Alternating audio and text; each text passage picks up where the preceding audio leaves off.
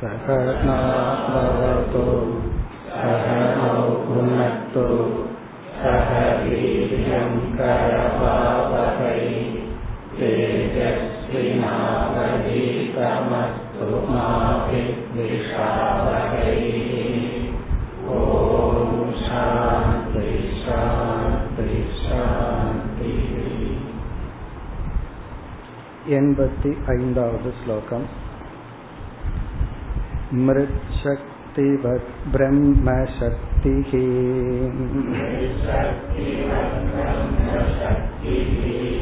அநேகான் அனிருதான் ஸ்ருஜேத் யத்வா ஜீவகதா நித்ராம்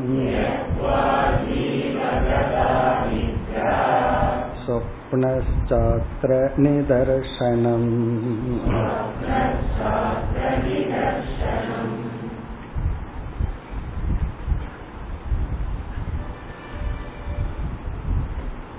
இந்த 85வது ஸ்லோகத்திலிருந்து 91வது ஸ்லோகம் வரை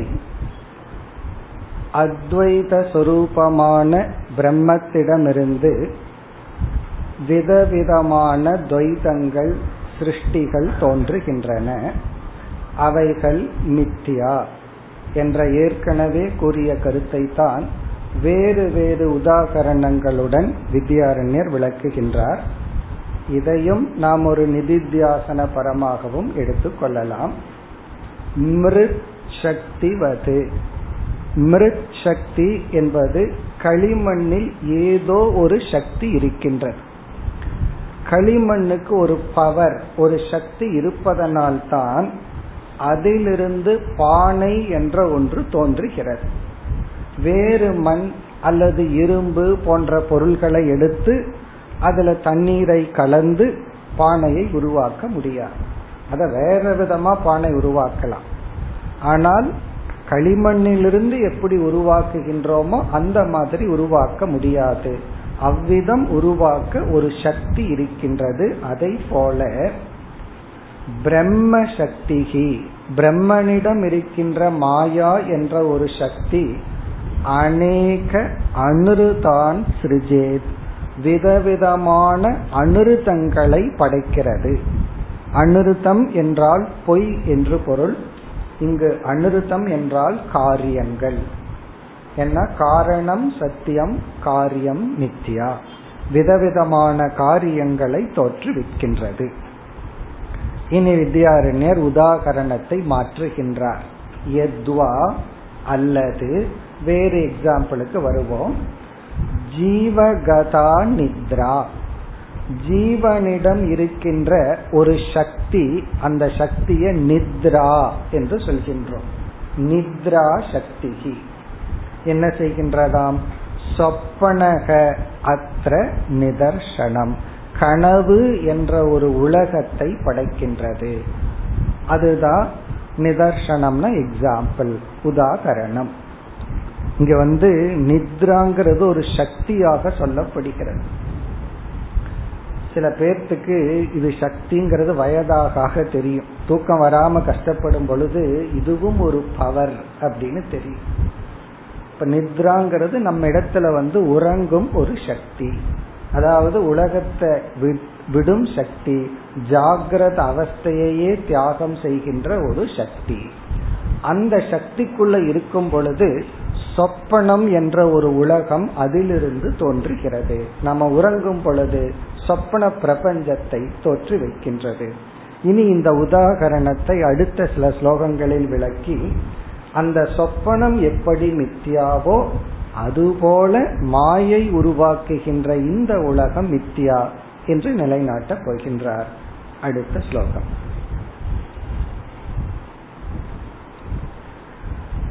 நித்ரா சக்திர் யதா ஜீவே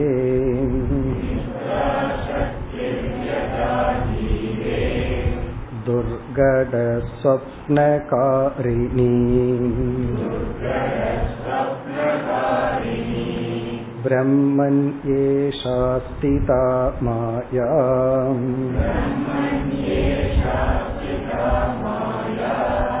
சிருஷ்டிஸ்தித்யந்தகாரிணி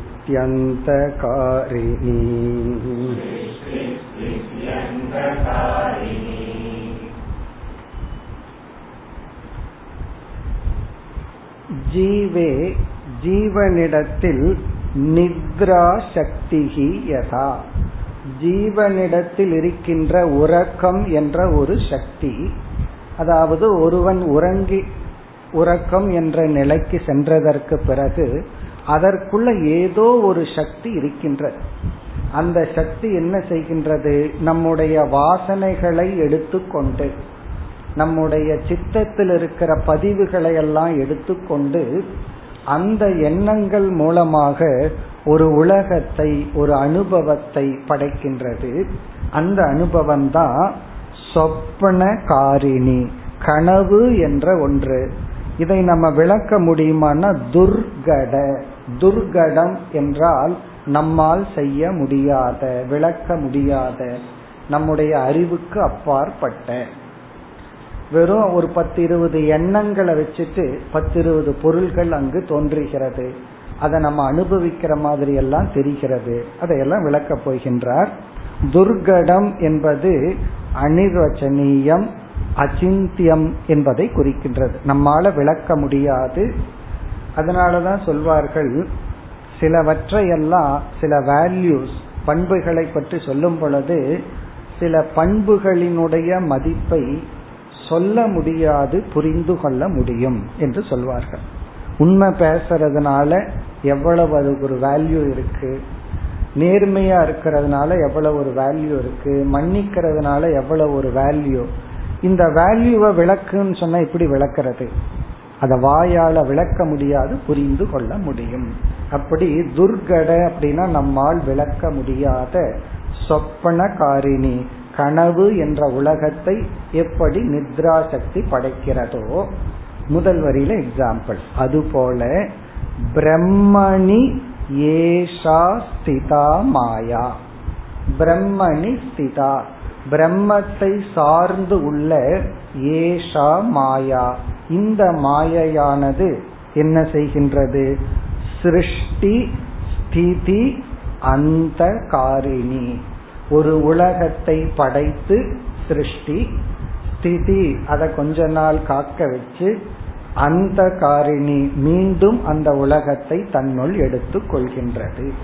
இப்ப சிருஷ்டி ஸ்திதி லயம் என்கின்ற ஒரு காரியத்தை பிரம்மத்தை சார்ந்துள்ள மாயை செய்கின்றது. எதுபோல அங்க பிரம்மன், இங்க எக்ஸாம்பிள்ல ஜீவன், ஜீவனிடத்துல நித்ரான் ஒரு சக்தி, வாயில விளக்க முடியாத சொப்பனம்ங்கிற பிரபஞ்சத்தை உருவாக்கி கொஞ்ச நேரம் கனவை பார்க்க வச்சு, பிறகு அந்த பொருள் எல்லாம் எங்க போகும்னா கனவு காண்றவனுக்குள்ளேயே அந்த பொருள் எல்லாம் போயிடும். இப்போ ஒரு உலகத்தை உருவாக்கி கொஞ்ச நேரம் இருத்தி பிறகு மீண்டும் தனக்குள்ளேயே போய் பிறகு எழுந்து கொள்கின்றோம். சொப்பனத்துல எத்தனையோ பொருள்களை பார்த்துட்டு எழுந்ததுக்கு அப்புறம் அந்த பொருள் எல்லாம் தேடுறோம்னு வச்சுக்கோமே, தேட மாட்டோம். காரணம் என்ன? அந்த பொருளை நம்ம லயம் செய்து விட்டோம்.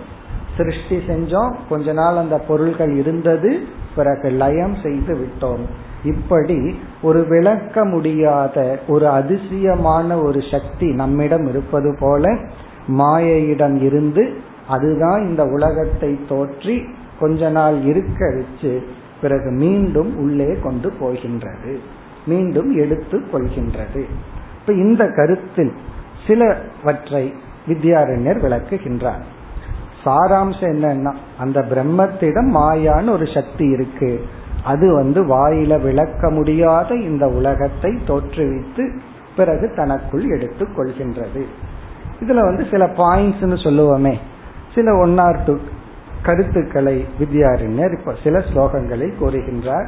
இப்ப மீண்டும் எக்ஸாம்பிளையே எடுத்து விளக்குகின்றார். அதாவது அதிசயம், மிராக்கிள்னு நம்ம சொல்லுவோம். அந்த பகுதியை கொஞ்சம் விளக்கம் கொடுக்கின்றார். 87வது ஸ்லோகம், ஸ்வப்னே வியத்கதிம் பஷ்யேத் ஸ்வமூர்தச்சேதனம் யதா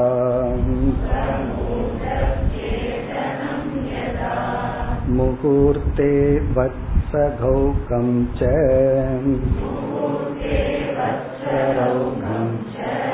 மிருதபுத்ராதிகம் புனக.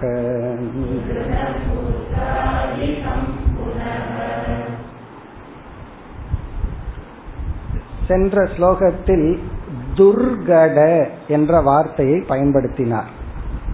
அதைத்தான் இந்த இரண்டு ஸ்லோகங்களில் விளக்குகின்றார். துர்கடம் என்றால் நடக்க முடியாததை நடத்தி வைத்தல். மேக்சிமம், ஆல்மோஸ்ட் இம்பாசிபிள், ஆனா பாசிபிள். நடக்காததை நடத்தி வைத்தல், அதைத்தான் விளக்குகின்றார். இதத்தான் நம்ம அதிசயம், மிராக்கிள் அப்படின்னு எல்லாம் சொல்றோம். நம்ம என்ன நினைச்சிட்டோம், மிராக்கிள்னு நம்ம ஏன் சொல்றோம்னா, அது நடக்காதுன்னு முதல்ல முடிவு பண்ணிட்டோம். அது நடக்கும் பொழுது அது நமக்கு அதிசயமா தெரியுது. இப்போ ஒரு மனுஷன் அப்படியே பறந்து போறத பார்த்தோம்னு வச்சுக்கோமே, அப்ப உடனே ஏதோ அதிசயம் நடக்குதுன்னு சொல்லுவோம். பறவையோ காக்கையோ பறந்து போச்சுன்னா அது அதிசயம் அல்ல.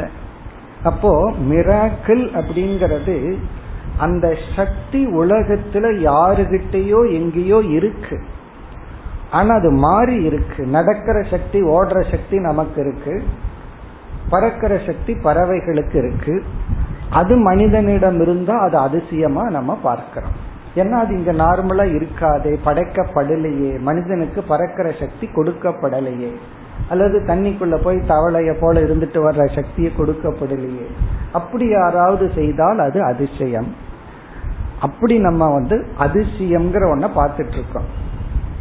இங்க வித்யாரண்யர் சொல்றார், இந்த சிருஷ்டியே அப்படி அதிசயம்தாங்கிற. இந்த சிருஷ்டியே யோசிச்சு பார்த்தா எல்லாமே மிராக்கிள்.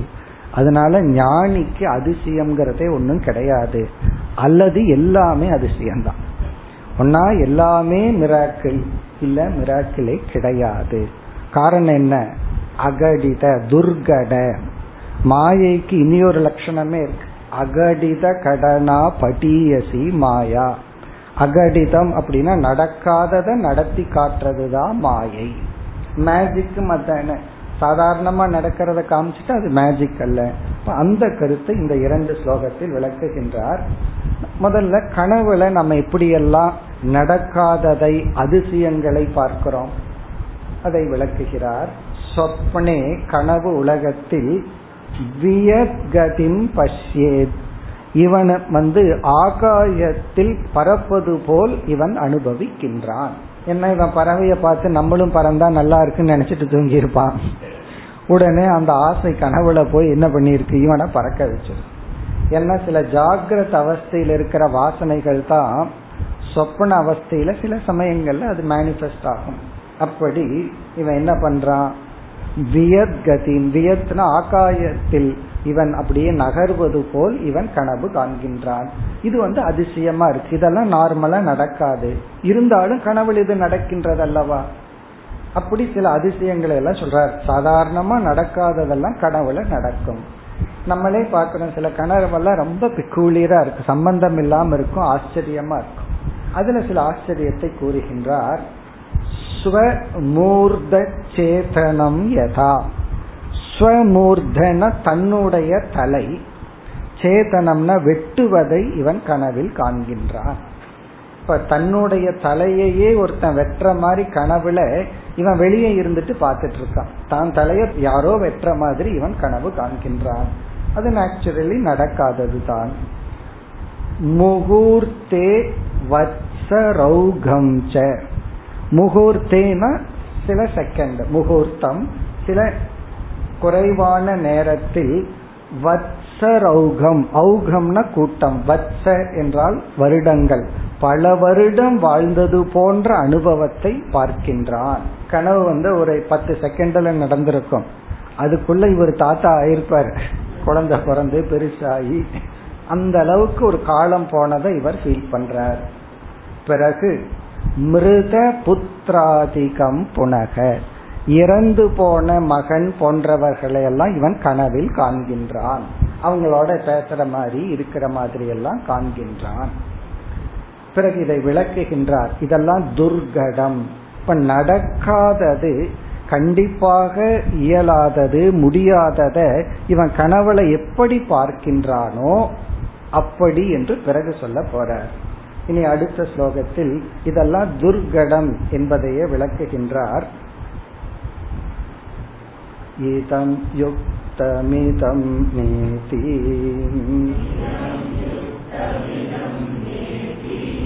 வ்யவஸ்தா தத்ர துர்லபாம் யதா யதேக்ஷ்யதே யத்யதே.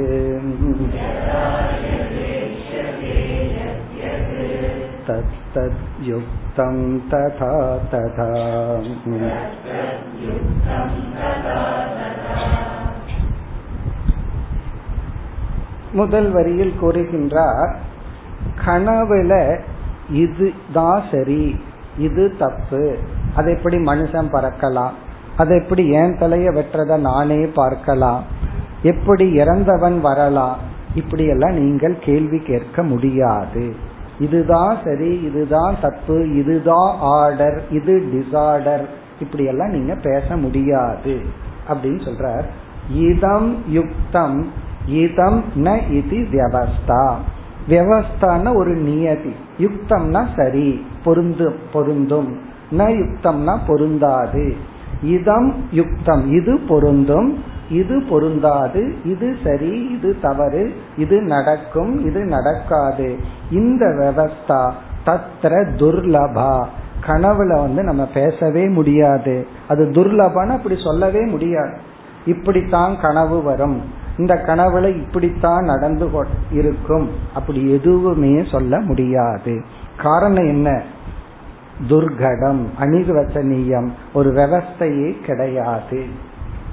அதுபோல இரண்டாவது வரி மிக ஒரு அழகான வரி, அதை நம்மளோட பிராக்டிக்கல் லைஃப்ல அப்ளை பண்ணி பார்க்கணும்.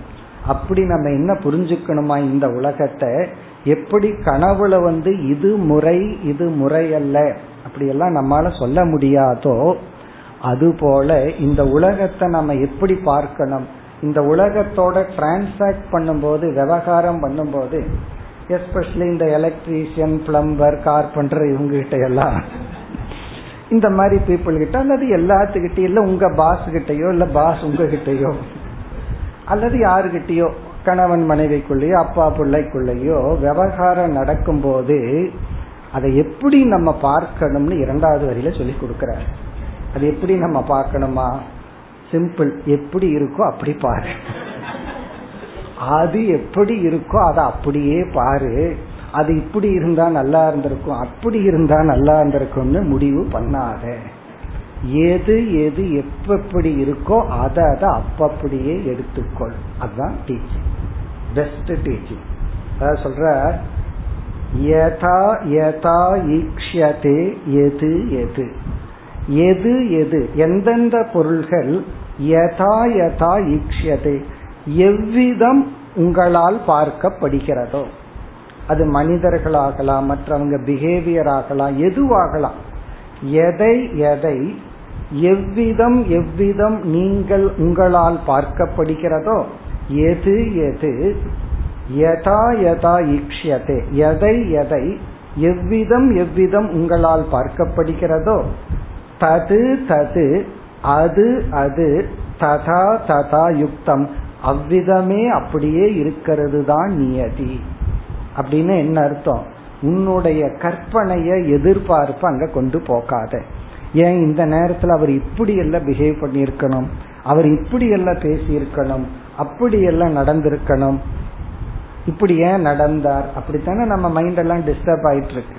இங்க என்ன சொல்ற, எதை எதையெல்லாம் எப்படி எப்படி எல்லாம் பார்க்கிறையோ அதை அதையெல்லாம் அப்படி அப்படியே இருக்கிறது தான் சரின்னு புரிஞ்சுக்கோ. நீ வேற விதமா எதையும் எதிர்பார்க்காதே. கற்பனை பண்ணி பார்ப்போம், இந்த லைனோட நம்ம திங்கிங் இருந்துச்சுன்னா அதுதான் மோட்சம். நம்ம எதுவும் மாறணும், இப்படி இருக்கணும் அப்படி இருக்கணும்னு எதிர்பார்க்கல. அப்படிங்கும் போது என்ன ஆகும்னா சாட்சி பாவம். இதத்தான் சாட்சி பாவம்னு சொல்றது. சாட்சி அப்படிங்கிறவன் யார்? அந்த விவகாரத்துல இன்வால்வ் ஆகாம பார்ப்பவன் தான் சாட்சி. என்னமோ ஒண்ணு நடக்குது, தன்னுடைய இன்வால்வ்மெண்ட் இல்லாம அதை பார்த்தான்னு அவனுக்கு பேரு சாட்சி.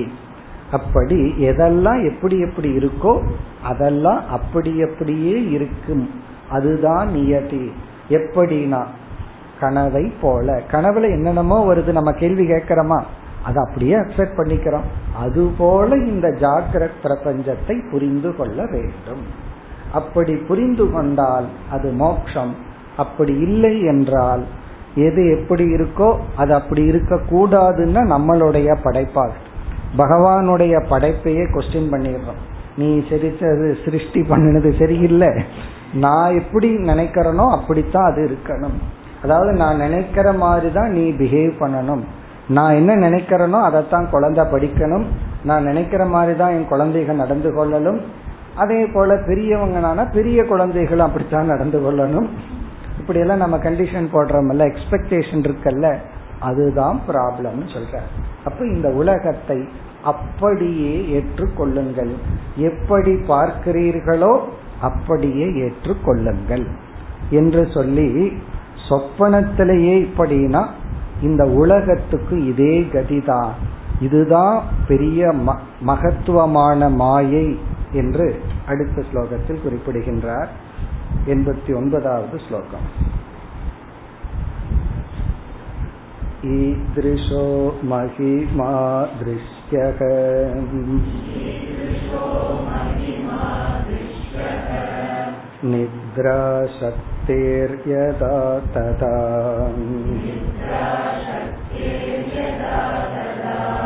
மாயா சக்திரசிந்த்யோயம்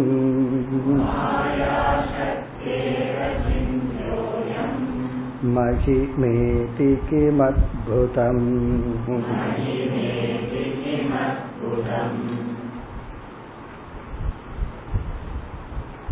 சாஸ்திரத்துல கைமுதிக நியாயம்னு ஒரு நியாயம் இருக்கு, பலருக்கு ஞாபகம் இருக்கலாம், தெரிஞ்சிருக்கலாம்.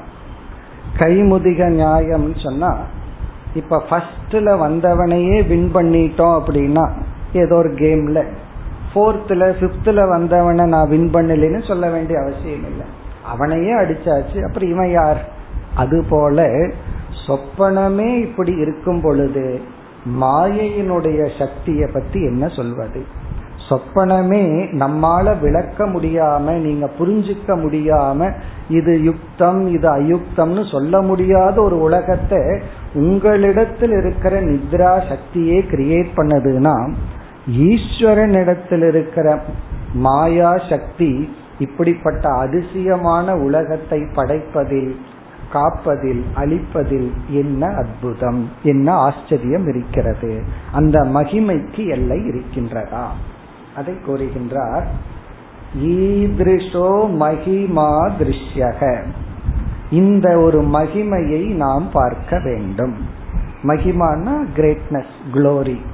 ஈத்ருஷக சொப்பனமே இப்படின்னா நம்மிடம் இருக்கிற சின்ன நித்ரா சக்தியை இந்த வேலை பண்ணதுன்னா மாயை என்ன செய்யாது? திருஷ்யக நித்ரா சக்தேர் யதா ததா. நித்ரா சக்தேகே, நித்ரா என்ற சக்தி கண ஆழ்ந்த உறக்கத்தில் உள்ள ஒரு சக்தி இப்படிப்பட்ட ஒரு மகிமையான அதிசயத்தை படைக்கும் என்றால், இரண்டாவது வரியில் மாயா சக்தேகே அயம் அச்சிந்தியக மகிமா. இந்த மாயை என்ற ஒரு சக்தியானது அச்சிந்தியக, அதாவது சிந்தனைக்கும் அப்பாற்பட்ட, விளக்க முடியாத மகிமா. இது கிம் அத்புதம், இதுல என்ன அத்புதம் இருக்கிறது? இங்க அத்புதம்னா என்ன ஆச்சரியம் இருக்கிறது, இதுல என்ன ஒண்டர் இருக்கு? இது சாதாரணம்தான். அப்ப இந்த மாயா என்ற ஒரு சக்தி என்ன வேணாலும் நடக்கலாம். சில பேர் எல்லா ஃபுல் டோட்டல் வைராகியம் வந்ததுக்கு அப்புறம் என்ன சொல்லுவாங்க தெரியுமா? சரி என்னமோ நடக்கட்டுன்னு உட்காந்துருவாங்க. அது வரைக்கும் ஆடிட்டும் பாடிட்டு ஏதோ நடக்கும், சரி என்னமோ நடக்கிறது நடக்கட்டுன்னு உட்காந்துருவாங்க, கடைசி ஸ்டேஜில் வரும். அப்படி அதான் இங்க கிம் அத்புதம், இதுல என்ன அத்புதம் இருக்கு? இதுல எல்லாமே ஈஸ்வரனுடைய மாயையினுடைய திட்டப்படிதான் நடக்கின்றது. அப்படின்னா என்ன அர்த்தம்? இதையெல்லாம் நம்ம படிச்சு என்ன புரிஞ்சுக்கிறோம்னா, டோட்டல் அக்செப்டன்ஸ். இந்த வியாவகாரிக பிரபஞ்சத்தை, ஜாகிரத் பிரபஞ்சத்தை முழுமையாக ஏற்றுக்கொள்ளுதல். அந்த ஏற்றுக்கொள்ற சக்தி இருக்கே, அது ஞான பலன், ஞான நிஷ்டையினுடைய பலன். அறிவுபூர்வமா ஏத்துக்கணும்னு சொல்லிட்டு இருப்போம், ஆனா மனசுக்கு அந்த பவர் இருக்காது. அது அறிவுதான் கொடுக்க வேண்டும். இனி அடுத்த ஸ்லோகத்தில் இவ்வளவு ஒரு கடினமான, காம்ப்ளிகேட்டட், கஷ்டமான இந்த உலகத்தை பகவான் படைச்சார்னா அவர் எவ்வளவு கஷ்டப்பட்டிருக்கணும், அப்படி ஒரு சந்தேகம் வருமல்ல. ஒருத்தர் ஒரு வீடு கட்டிட்டு நான் எவ்வளவு கஷ்டப்பட்டு கட்டின தெரியுமான்னு சொல்லுவார். ஒரு அழகான பெயிண்ட் வரைஞ்சிட்டு என்ன சொல்லுவார் தெரியுமா, நான் 3 மணி நேரம் 6 மணி நேரம் நின்று கொண்டே இதை வரைந்தேன்னு சொல்லுவார். அப்போ ஒரு அற்புதமான, விளக்க முடியாத ஒரு படைப்பை படைச்சிட்டா அதுக்கு மேல அவன் கஷ்டப்பட்டிருக்கணும். கஷ்டப்பட்டு தான் அந்த படைப்பை படைக்க முடியும். அப்போ அந்த ஈஸ்வரன் இந்த உலகத்தை படைக்கிறதுக்கு எவ்வளவு கஷ்டப்பட்டார், அதுக்கு எக்ஸாம்பிள் அது அதுவும் நித்ரை தான். கனவை உருவாக்குறதுக்கு எவ்வளவு கஷ்டப்பட்டோமோ அவ்வளவு கஷ்டம்னு சொல்கின்றார். அடுத்த ஸ்லோகம் சயானி புருஷே நித்ராம் ஸ்வப்னம் பகுவிதம் ஸ்ருஜேத் பிரம்மன் ஏவம் நிர்விகாரே.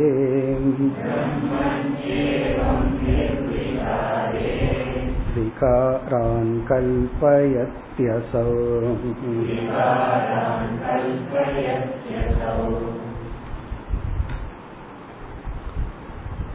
சாஸ்திரத்தில் ஈஸ்வரன் இந்த உலகத்தை படைக்க எவ்வளவு எஃபர்ட், எவ்வளவு முயற்சியை போட்டார், கஷ்டத்தை போட்டார்னு கேள்வி வரும் பொழுது சொல்வார்கள் அப்பிரயத்தன சிருஷ்டிகி.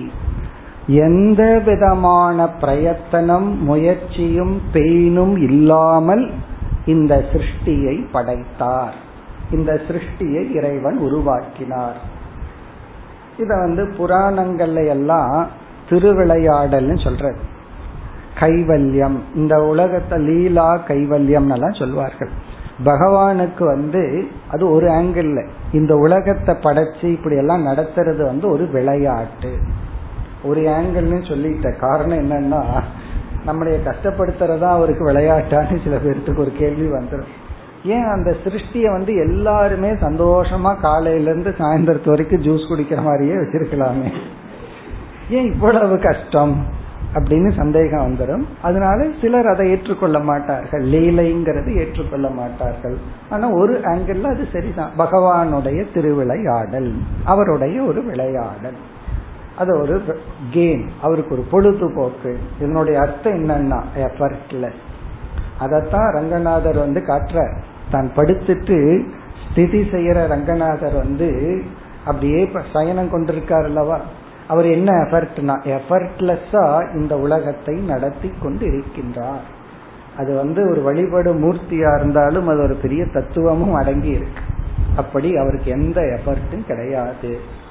எதை போல நாம படுத்து தூங்கிட்டு இருக்கிறோம், தூங்கிக் கொண்டு சந்தோஷமா இருக்கும்போது என்ன முயற்சியை நம்ம போட்டு அப்படி ஒரு உலகத்தை கிரியேட் பண்ணோம், அது போல ஒரு முயற்சியும் இல்லாமல் அந்த சக்தி எப்படி இயற்கையாக வந்ததோ அதே போல எந்த ஒரு கஷ்டமும் இல்லாமல் ஈஸ்வரன் இந்த உலகத்தை படைத்தார். இப்ப பகவானுக்கு அதுல சலிப்பு இல்லை. இருந்தாலும் சாஸ்திரத்துல சொல்லுவாங்க, இவ்வளவு நாள் ஓடிச்சு, நீ கொஞ்ச நாள் சும்மா இருக்கட்டும்னு வாங்கி வச்சுக்கிறாராம், அதாவது லயம் செய்து வச்சுக்கிறாராம். எத்தனை வருஷம் சிருஷ்டி இருந்துச்சோ அத்தனை வருஷம் பகவான் ரெஸ்ட் எடுக்கிறார், அப்புறம் மீண்டும் சிருஷ்டி செய்வார். இப்படி எல்லாம் வருகின்றது. தத்துவ ரீதியா பார்த்தால் இங்க எந்த எஃபர்ட்டும் கிடையாது, ஜஸ்ட் இட் ஹேப்பன்ஸ். அதான் முதல் வரியில் சயானே புருஷே, சயானே என்றால் படுத்துக்கொண்டு இருக்கின்ற மனிதனிடத்தில், நித்ரா உறக்கம் என்ற ஒரு சக்தியானது பகுவிதம் சொப்பனம் சிருஜேத், விதவிதமான கனவுகளை எப்படி உற்பத்தி செய்கிறதோ பகுவிதம், பகுவிதம்னா விதவிதமான கனவானது எப்படி தோன்றுகிறதோ, யாரிடத்தில், சயானே புருஷே, எந்த விதமான முயற்சியும் செய்து கொண்டு இல்லாமல் படுத்து கொண்டு உறங்கிக் கொண்டிருக்கின்ற மனிதனை இருக்கோ, அதுபோல பிரம்மணி ஏவம் நிர்விகாரே. அங்க சயானம்ங்கிறதுக்கு இங்க சொல் வந்து நிர்விகாரம், எந்த விகாரத்தையும் அடையாமல், எந்த மாற்றத்தையும் அடையாமல், எந்த பெயின் வலியையும் அடையாமல், பிரம்மணி ஸ்திதா மாயா விகாரான் அசௌ கல்பயதி. இந்த மாயையானது அசௌ மாயா விகாரான் கல்பயதி, விகாரான்னு சொன்னா இந்த சிருஷ்டி, இந்த உலகத்தை, கல்பயத்தினா தோற்றி வைக்கின்றது. இந்த கல்பனா அப்படின்னா அது வந்து பொய்யாக உருவாக்குகின்றது. அதெல்லாம் யாருன்னா நம்ம தான், நம்மளுடைய உடல், மனம், இந்த உலகம், இவைகளையெல்லாம் ஜாகிரத் பிரபஞ்சத்தை உருவாக்குகின்றது. இப்ப இதுவரை வந்த ஸ்லோகங்கள்ல எல்லாம் இந்த சிருஷ்டி வந்து எப்படி மித்தியா, அது வந்து எப்படி நம்ம இந்த உலகத்தை பார்க்கணும், அது எப்படி இருக்கோ அப்படி பார்க்கணும், நம்மளுடைய கலரேஷன் சொல்றோமே, நம்மளுடைய கற்பனை இல்லாமல் பார்த்து அது அப்படியே இருக்கிறது தான் மோட்சம்னு சொன்னார். இனி அடுத்த ஸ்லோகத்தில் இந்த தலைப்பை நிறைவு செய்கின்றார். இந்த மாயை எதையெல்லாம் சிருஷ்டி செய்தது, என்டையர் சிருஷ்டிய மிக சுருக்கமாக வித்யாரண்யர் ஒரே ஸ்லோகத்தில் கூறுகின்றார். 91வது ஸ்லோகம். காநிலாக்னி ஜலோர்வ்யண்ட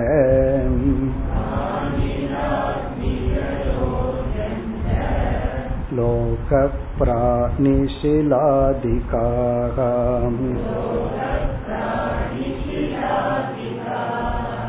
விகாரா ப்ராணிதீஷ்வந்தக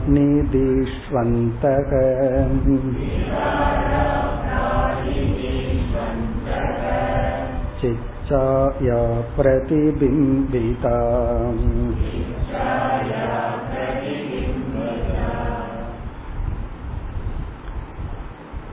மாயா என்ற ஒரு சக்தி இந்த பிரபஞ்சத்தை உருவாக்கியது அப்படின்னு பார்த்தோம். இந்த சிருஷ்டியில என்னென்ன இருக்கு, என்னென்னலாம் சிருஷ்டிக்கப்பட்டுள்ளது சுருக்கமா கூறுகின்றார். முதல்ல 5 பூதங்களை கூறுகின்றார். இந்த முதல் வரியில 5 பூதங்கள் வருகின்றது. க கம் அப்படின்னா ஆகாசம், க அணில, அணிலம்னா காற்று, அக்னி நெருப்பு, ஜல ஜலம் நீர், ஊர்வி பிருத்திவி பூமி. இந்த பஞ்சபூதங்கள் இந்த இடத்துல நம்ம புரிஞ்சுக்கணும். முதல்ல 5 சூக்ஷ்ம பூதங்கள் தோன்றின. பிறகு நம்ம இப்போ படிச்சிருக்கோம் பஞ்சீகரணம்னு ஒரு மாற்றத்துல அவைகள் ஸ்தூல பூதங்களாக மாறின. ஃபர்ஸ்ட் 5 சூக்ஷ்ம பூதம், பிறகு ஸ்தூல பூதங்கள்.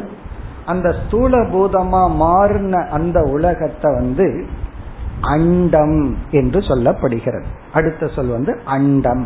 அண்டம்னா மாஸ், மெட்டீரியல், மேட்டர். இந்த பஞ்சபூதங்கள் வந்து விதவிதமான வேரியேஷன்ல அண்டங்களாக இருந்தன. பிறகு லோக, இங்க லோகம்ங்கிற வார்த்தை வந்து உயிரினங்கள் வாழ்கின்ற இடத்துக்கு பேரு லோகம். இப்ப நம்ம எத்தனையோ இதெல்லாம் இருக்கு, நிலா இருக்கு, செவ்வாய் இருக்கு, ஏதோ இருக்கு, அதுல எல்லாம் உயிரினங்கள் வாழல, அண்டமாக உள்ளது.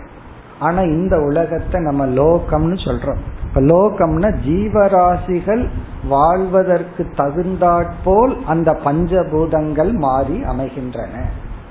வெறும் நெருப்பு மட்டும் இருக்கு ஒரு இடத்துல அதிகமா, 90% நெருப்பு மட்டும் இருக்குன்னு வச்சுக்கோமே, அப்புறம் எப்படி ஜீவராசிகள் வாழ முடியும்? அப்படி அண்ட லோக பிராணி ஜீவராசிகள், பிராணி சிலாதி காகா, சிலா என்றால் கல்மண் போன்ற அனைத்தும். இப்ப இந்த சிருஷ்டியெல்லாம் மாயையினுடைய ஒரு தோற்றம், அல்லது ஈஸ்வரன் ஒரு விளையாட்டாக முயற்சி இல்லாமல் இவைகளையெல்லாம் தோற்றி வைத்தார். பிறகு விகாராக, விகாராகனா காரியங்கள் தோன்றின. பிராணி தீஷ் அந்தக சிச்சாயா பிரதிபிம்பிதா. அடுத்த இந்த சிருஷ்டியை நம்ம பார்க்கும் பொழுது இந்த படைப்புல எதை நம்ம பெருசா நோட்டபிள்னு சொல்றோமே, பெருசா நம்ம அட்ராக்ட் பண்றது என்ன அப்படின்னா, எல்லாமே ஜடமாக இருந்தாலும் ஜீவராசிகளான நாம் உணர்வுடன் இந்த உலகத்தை அனுபவிப்பவர்களாக இருக்கின்றோம். அப்போ சேதனம் அச்சேதனம் அப்படின்னு ஒரு இரண்டு டிவிஷன் வந்து இந்த சிருஷ்டியில இருக்கு. சேதனம்னா உணர்வுடையவன், கான்சியஸ் பிரின்சிபிள். அச்சேதனம்னா ஜட பொருள். அதனால என்ன பண்றான், இந்த உணர்வுடையவன் ஜட பொருளை அனுபவிக்கின்றான். இல்லையே ஒரு உணர்வுடையவன் இனியொரு உணர்வுடைய ஆடு மாடைய சாப்பிட்றானே அப்படின்னா அதை ஜடமாக்கி அதுக்கப்புறம் சாப்பிட்றான். அப்படி என்ன செய்யறான், உணர்வுடைய ஒரு ஜீவன் இனியொரு ஜட உடலை அனுபவிக்கின்றான். அல்லது வந்து கோபத்தை அனுபவிக்கலாம், என்ன வேணாலும் அனுபவிக்கலாம். இப்ப என்ன ஆயிடுச்சுன்னா, இந்த படைப்பு இரண்டாக பிரிந்து விட்டது. அனுபவிப்பவன், அனுபவிக்கப்படும் பொருள் அப்படின்னு பிரிஞ்சாச்சு. ஜடமா இருக்கிற உலகத்துல திடீர்னு ஒரு கான்சியஸ் பிரின்சிபிள், ஒரு அறிவு வந்து அனுபவிப்பவன் அப்படிங்கிற ஒரு நிலையை அடைந்து விட்டது. அது எப்படி உருவானது, அதையும் சுருக்கமாக கூறுகின்றார். இப்ப மாயை அப்படிங்கிற ஒரு தத்துவத்திடமிருந்து பஞ்சபூதங்கள் தோன்றின. பிறகு வந்து ஸ்தூல பூதங்கள் எல்லாம் தோன்றிவிட்டது. சூக்ஷ்மமான பஞ்சபூதங்களிடமிருந்து, 5 சூக்ஷ்மமான பூதங்களிடமிருந்து மனம் என்ற ஒரு தத்துவம் தோன்றுகிறது. அதெல்லாம் நம்ம படிச்சிருக்கிறோம். சத்துவம் ரஜஸ் தமஸ்ல இருந்து எந்தெந்த இந்திரியங்கள் எல்லாம் தோன்றினெல்லாம் படிச்சிருக்கோம். அப்போ அந்த மனமானது அதிசூக்ஷ்மமாக இருப்பதனால் அந்த நம்முடைய அந்தக்கரணம் மனம்ங்கிற தத்துவத்தில் பிரம்மத்தினுடைய சைத்தன்ய அம்சம் பிரதிபிம்பிக்கின்றது. மற்ற இடத்துல பிரம்மத்தினுடைய சத் அம்சம் பிரதிபிம்பிக்கின்றது. எதையெல்லாம் இருக்கு இருக்கு இருக்குன்னு சொல்றோமோ அந்த இருத்தல் யாரை சார்ந்தது, பிரம்மத்தை சார்ந்தது. பிறகு வந்து அறிகின்றேன் உணர்கின்றேன்னு நம்ம மனசு சொல்லும் பொழுது அந்த மனதிற்குள் உணர்வு பிரம்மத்தினுடைய அறிவு சொரூபத்திடம் கிடைக்கிறது. அந்த மனதில படிகின்ற பிரம்மத்தினுடைய அறிவு சொரூபத்தை தான் பிரம்மத்தினுடைய பிரதிபிம்பம், சைத்தன்யத்தின் பிரதிபிம்பம்னு சொல்லி சிதாபாசன் என்று சொல்றோம். இந்த சிதாபாசன்கிறது மனதிற்குள் இருக்கின்ற பிரம்மத்தினுடைய அறிவு சொரூபத்தினுடைய பிரதிபிம்பம். அதனால மனசு இருக்கிற வரைக்கும் அது இருந்து கொண்டே இருக்கும். அது என்ன செய்கின்றது, ஜீவனாக இருந்து கொண்டு கர்ம வினைகளை எல்லாம் சேர்த்து வைத்து கொண்டு ஒரு காரண சரீரத்துடன் இந்த உலகத்தில் வாழ்ந்து வருகிறது. உலகத்தை அனுபவிக்கிறதுக்கு என்ன பண்ணுதுன்னா இந்த உடலை எடுத்து கொள்கிறது. பஞ்சபூதமான இந்த உலகத்தை அனுபவிக்கணும்னா பஞ்சபூதமான இந்த உடல் தேவை. உடனே இந்த உடலை எடுத்துட்டு பஞ்சபூதமான இந்த உலகத்தை அனுபவிக்கின்றது. அந்த கருத்து இங்கு சொல்லப்படுகிறது. பிராணி தீஷு அந்தக, பிராணின ஜீவராசிகள், தி என்றால் இங்கு அந்த கரணம், அந்தகன அதற்குள், சிச்சாயா பிரதிபிம்பிதா, பிரதிபிம்பிதான ரிஃப்ளெக்ட் ஆகுது, ஒளிர்கின்றது. சிச்சாயா சைத்தன்யத்தினுடைய பிரதிபிம்பம், சாயான நிழல், சித் அப்படின்னா சைத்தன்யம், பிரம்மத்தினுடைய சைத்தன்யத்தின் பிரதிபிம்பமானது அங்கு ஒளிர்கின்றது. ஆகவே என்ன ஆயிடுச்சு அப்படின்னா, இந்த படைப்பானது அனுபவிப்பவன் அனுபவிக்கப்படும் பொருள் என்ற பிரிவு ஏற்பட்டு விட்டது. அதில் அனுபவிப்பவன் அறிவு சொரூபமாக, அனுபவிக்கப்படும் பொருள் இந்த ஜட உலகமாகவும் உள்ளது. இப்ப இந்த ஸ்லோகத்துடன் இந்த தலைப்பும் நிறைவு பெறுகின்றது.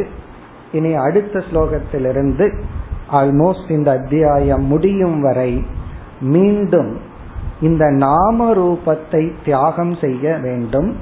அதை தியாகம் செய்தால் நாம் பிரம்மத்தை அடையலாம். அதாவது பிரம்மத்தை எப்படி அடைதல்? ஒரு கேள்வி வருது, அந்த ஊருக்கு எப்படி போகணும்னு கேட்கிறோம் இல்லையா, அதே போல பிரம்மத்தை எப்படி அடைதல் என்றால், அந்த பிரம்மத்திடம் நாம ரூபம் உள்ளது, அதை நீக்கிவிட்டால் பிரம்மத்தை அடைவோம். 92வது ஸ்லோகத்திலிருந்து இந்த அத்தியாயம் இறுதி வரை பிரம்மத்தை அடைய நாம ரூபத்தை தியாகம் செய்ய வேண்டும். இதுவும் ஒரு நிதித்தியாசனத்திற்குரிய ஸ்லோகங்களாக எடுத்துக்கொள்ளலாம். பல விதமான உதாகரணங்கள் கொடுக்கிறார். அதாவது புத்திக்கு கொஞ்சம் ஒரு எக்ஸசைஸ் கொடுத்து, இந்த மாதிரி உதாகரணங்கள் மூலமாக நீங்கள் நாம ரூபத்தை தியாகம் செய்ய வேண்டும். அதுதான் சாராம்சம். 92வது ஸ்லோகம். சேதனா சேதனேஷ்வேஷு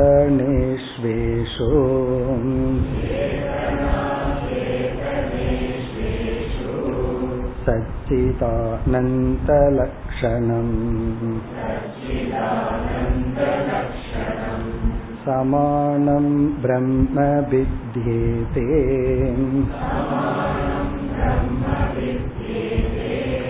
நாம ரூபே ப்ரதத் ப்ரதக்.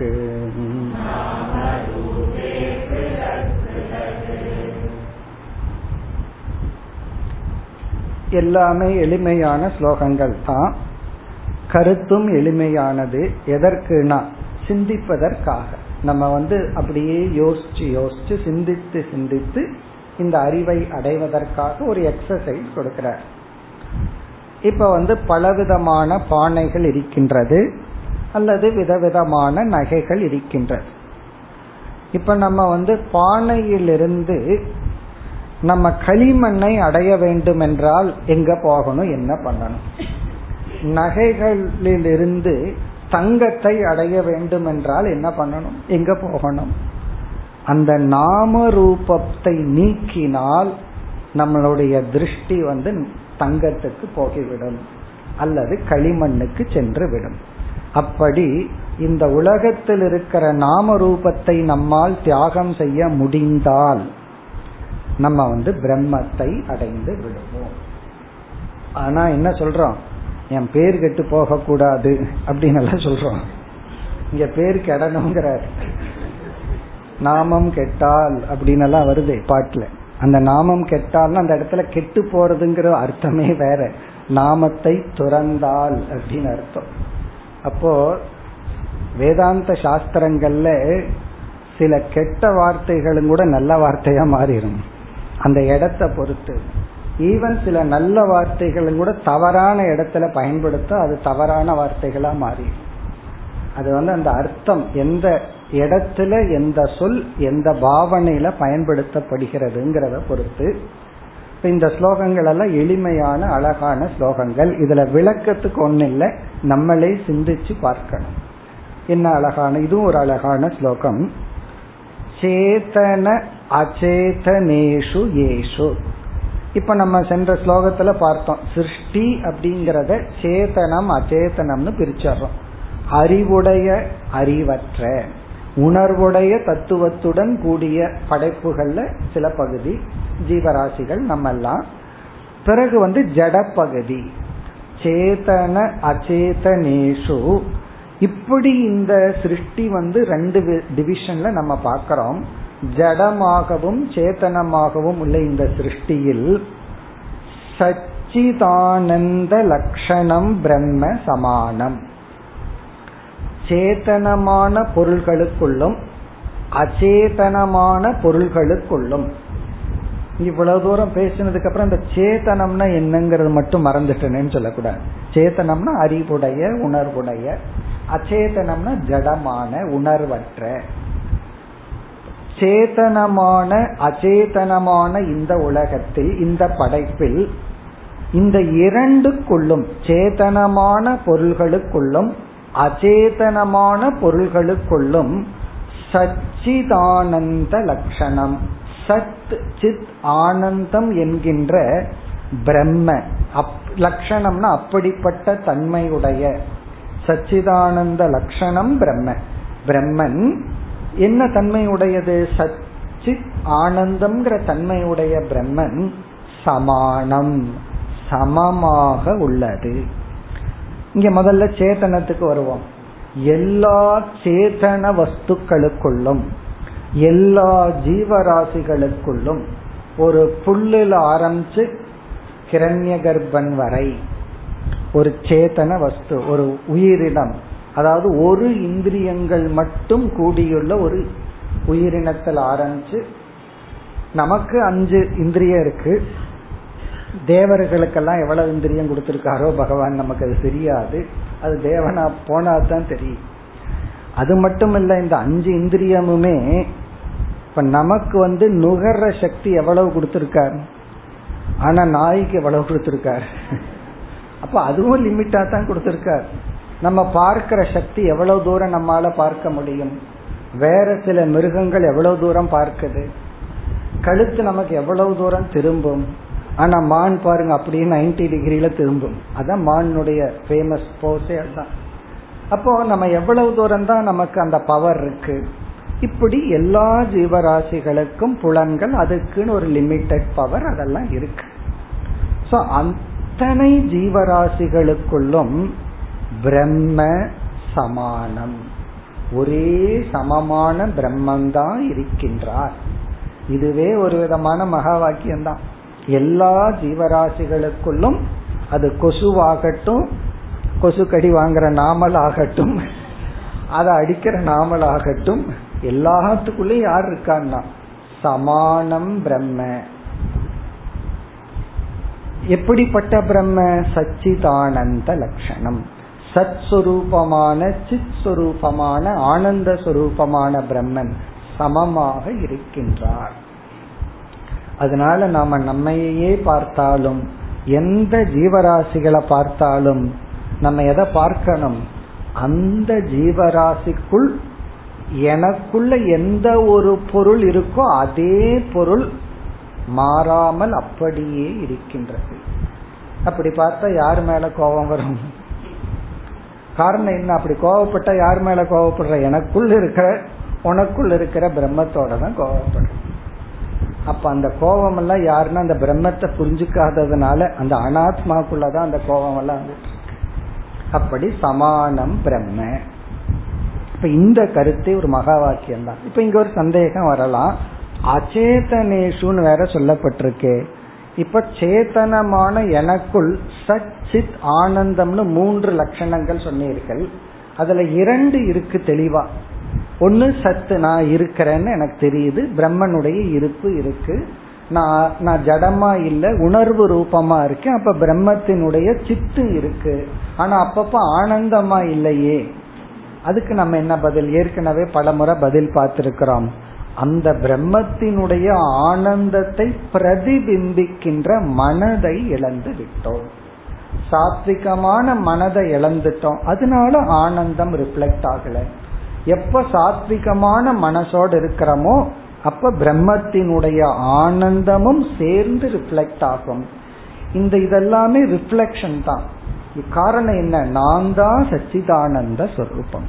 இப்ப நான் சச்சிதானந்த சொரூபமாய் இருந்து இந்த ஜடமான உடலுக்கு இருத்தல்ங்கிற தன்மையும், சேதனமான மனசுக்கு இருத்தல் பிளஸ் உணர்தல்ங்கிற தன்மையையும், சாத்விகமான மனசுக்கு இருத்தல், உணர்தல், ஆனந்தமாக இருத்தல்ங்கிற தன்மையையும் கொடுக்கின்றேன். அதாவது முன்ன பெக்கர் ஆஃப் ஹாப்பினஸ், இப்ப என்னன்னா கிவர். நான் தான் இந்த இதுக்கு ஆனந்தத்தையே கொடுக்கிறேன். அது சமானம். இது நான் சொல்லும் போது எல்லாருமே எல்லாத்துக்குள்ளயும் அதுதான் இருக்கு. பிறகு ஜட பொருள்ல என்ன ஆகுதுன்னா, ஜடமான பொருள்களில் அங்க மனது இல்லாத காரணத்தினால் பிரம்மத்தினுடைய சைத்தன்ய சொரூபம் பிரதிபிம்பிப்பதில்லை, பிரம்மத்தினுடைய ஆனந்த சொரூபம் பிரதிபிம்பிப்பதில்லை, அதனுடைய சத் சுரூபம் மட்டும் பிரதிபிம்பிக்கின்றது. அப்ப ஜடமான உலகத்துல எதை இருக்குன்னு சொல்றோமோ பிரம்மத்தினுடைய இருப்பு. சேதனமான உலகத்துல உணர்வுன்னு சொல்வதும் ஆனந்தம்னு சொல்வதும் பிரம்மனுடையது, அது சமானம். இனி அடுத்த பகுதி, பித்யேதே நாமரூபே பிருதக் பிருதக். இந்த ஒரே ஸ்லோகத்துல வித்யாரண்யர் முழு வேதாந்தத்தையே புழிஞ்சு வச்சுட்டார். ஃபுல் வேதாந்தமே இந்த ஒரே ஒரு ஸ்லோகம்தான். நாமரூபே பித்யேதே பிருதக் பிருதக். ஆனால் ஒவ்வொரு ஜீவராசிகளிடத்திலும் நாம ரூபங்கள் வேறுபட்டே இருக்கின்றது. வேறுபட்டுனா முற்றிலும் வேறுபட்டு இருக்கின்றது. இதுதான் பாராடாக்சிக்கல் ட்ரூத் அப்படின்னு சொல்றது. அதாவது நான் ஒருத்தன் இருக்கிறேன், இந்த உலகத்துல எத்தனையோ ஜீவராசிகள் இருக்கிறார்கள், புல்லுல ஆரம்பிச்சு கிரண்ய கர்ப்பன் வரைக்கும் தேவர்கள் முதல் கொண்டு எல்லா ஜீவராசிகள். இதுல நான் எல்லாரிடத்திலும் பிரம்மன்கிற ஆஸ்பெக்ட்ல கனெக்ட் ஆயிருக்கேன், சமம், நீயும் பிரம்மன் தான் நானும் பிரம்மன் தான்.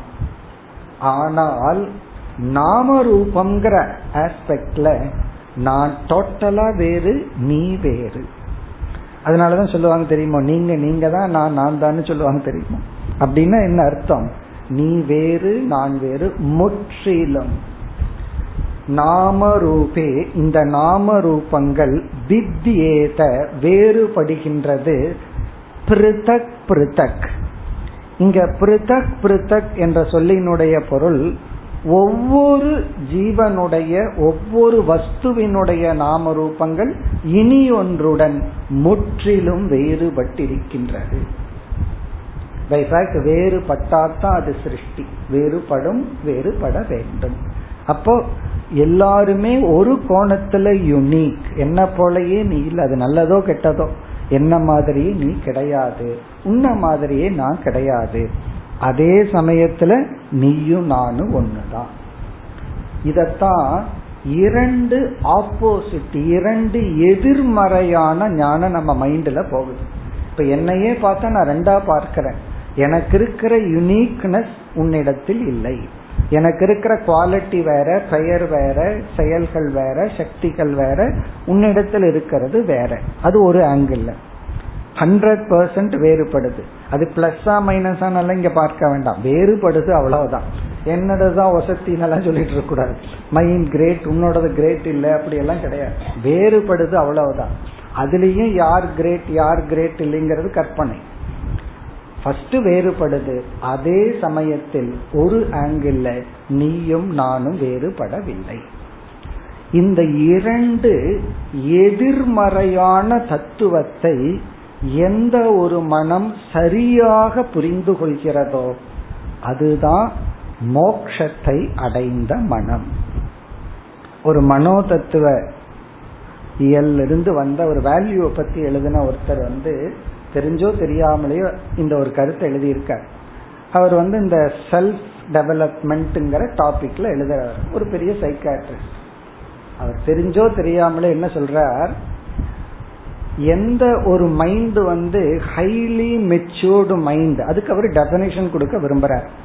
எந்த மைண்ட் டோட்டலி மெச்சூர்டு மைண்ட், பக்குவம் அடைந்த மனம். அவர் இந்த தத்துவத்துக்கு பிரம்மத்துக்கெல்லாம் போகல, அவர் வேல்யூ பேட்டர்ன்லயே பதில் எழுதுறார். ஒரு கருத்து சொல்றார், எந்த மனதை முற்றிலும் பக்குவம் அடைந்த பழுத்த மனம்னு சொல்வது? அதுக்கு அவர் சொல்ற பதில் இதுதான், இரண்டு ஆப்போசிட் ட்ரூத், இரண்டு எதிர்மறையான உண்மைகளை எந்த மனம் ஜீரணிக்குமோ அந்த மனம்தான் பக்குவம் அடைந்த மனம்னு சொல்றார்.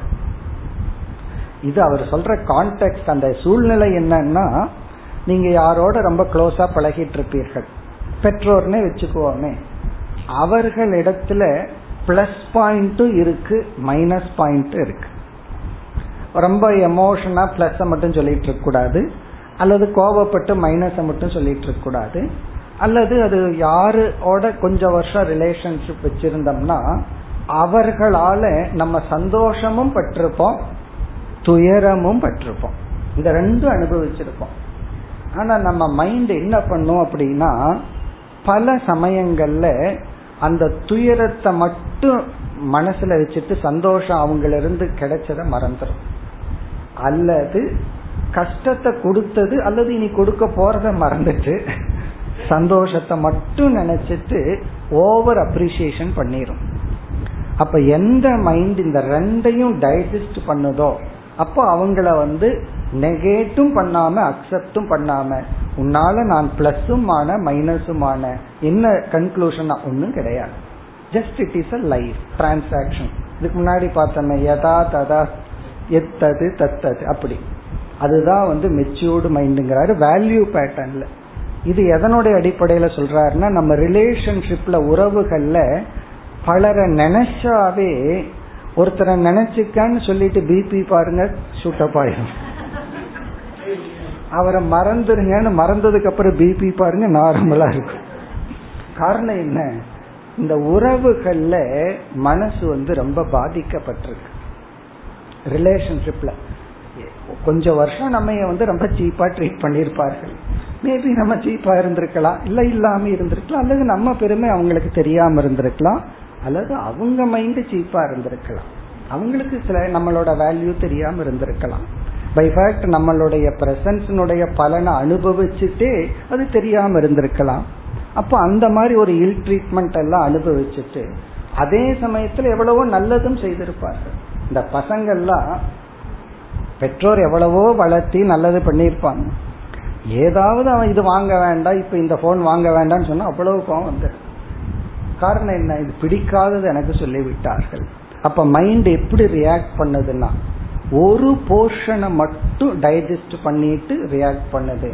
அப்படி இல்லாமல் இரண்டையும் சமமா டைஜஸ்ட் பண்ற மைண்டு தான் மெச்சூர்டு மைண்டு. பிறகு அவர் என்ன கன்க்ளூஷன் கொடுக்கிறார்? அந்த மெச்சூர்டு மைண்டிலிருந்து மெச்சூர்டு பிஹேவியர் வெளிப்படும் அப்படின்னு சொல்லி சொல்றார். அதாவது எல்லாத்தையும் சமமா புரிஞ்சிட்டு அந்த மனதிலிருந்து வர்ற நடத்தை, சிந்தனை, செயல்கள் எல்லாமே தர்மத்துக்குட்பட்டு இருக்கும்னு சொல்றார். அவர் வேல்யூல கரெக்டா சொல்றார், வேதாந்தத்திலும் இது பொருந்துகிறது. ஏன்னா இந்த ஸ்லோகத்துல பார்க்கிற ரெண்டு ஜஸ்ட் ஆப்போசிட், எல்லாத்துக்குள்ளயும் சமானம் பிரம்ம, அதே சமயத்தில் ஒவ்வொருவரும் இனியொருவருடன் வேறும் படுகிறார்கள். இதை நம்ம புரிஞ்சிட்டு சந்தேகமெல்லாம் இல்லாம இதை டைஜஸ்ட் பண்ணிட்டு இந்த உலகத்தை பார்த்தோம்னா அதுதான் ஜீவன் முக்தனுடைய திருஷ்டி. மேலும் அடுத்த வகுப்பில் தொடர்போம். ஓம் பூர்ணமத பூர்ணமிதம் பூர்ணாத் பூர்ணமுதச்யதே பூர்ணஸ்ய பூர்ணமாதாய